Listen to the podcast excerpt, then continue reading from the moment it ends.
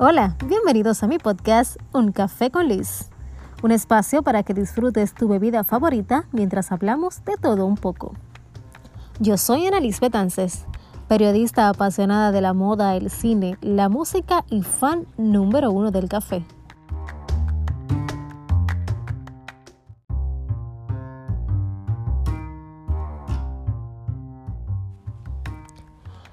Todo el tiempo estamos enfocados en hacer lo correcto, lo bien hecho, lo que los demás quieren.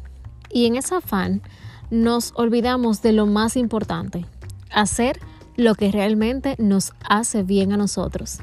Y con esto no quiero decir que hacer las cosas buenas para nosotros esté divorciado de las buenas acciones. Pero muchas veces algunas cosas que aparentan ser buenas están y estar bien no nos están haciendo bien a nosotros emocional, física o económicamente. Tan sencillo como irnos a un concierto, gastar todo el sueldo, subir el video que está muy de moda o hacer un live. Pero con, yéndome a ese concierto, yo estoy dejando de pagar la casa, de pagar el carro o de suplir alguna otra necesidad. Irme para el concierto en apariencia estuvo divertido y está bien, pero económicamente no nos hace bien. O estar en un trabajo en el que, en el que nos pagan bien, pero no nos llevamos con nadie. Eso aparentemente está bien, pero para nosotros no está bien. Estoy, porque estoy inconforme con la empresa. Eh, como les dije, el sueldo está bien, pero el ambiente no, y eso a mí no me hace bien por ahí más o menos es que va mi idea. En el episodio anterior yo hablaba de las decisiones difíciles y hacer lo que nos hace bien a nosotros es parte de esas decisiones difíciles. El momento de comenzar a hacer lo que te haga bien a ti es hoy, es ahora.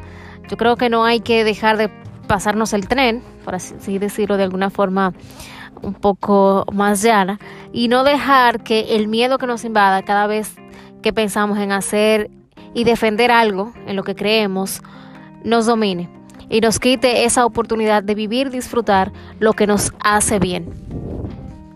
Pero disfrutar lo que nos hace bien no se consigue de ahora para ahorita, o sea, eso conlleva ciertos sacrificios. Por ejemplo, si yo me quiero comprar una casa, yo tengo que empezar a trabajar, debo ir ahorrando para poder tener esa casa. Es como sembrar para después cosechar.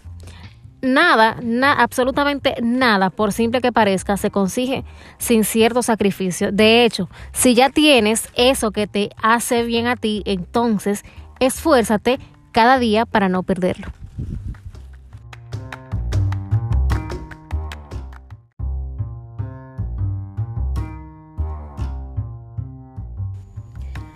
Señores, fin de esta novela. Gracias por escucharme. Será hasta la próxima semana cuando tendremos otro café con Liz.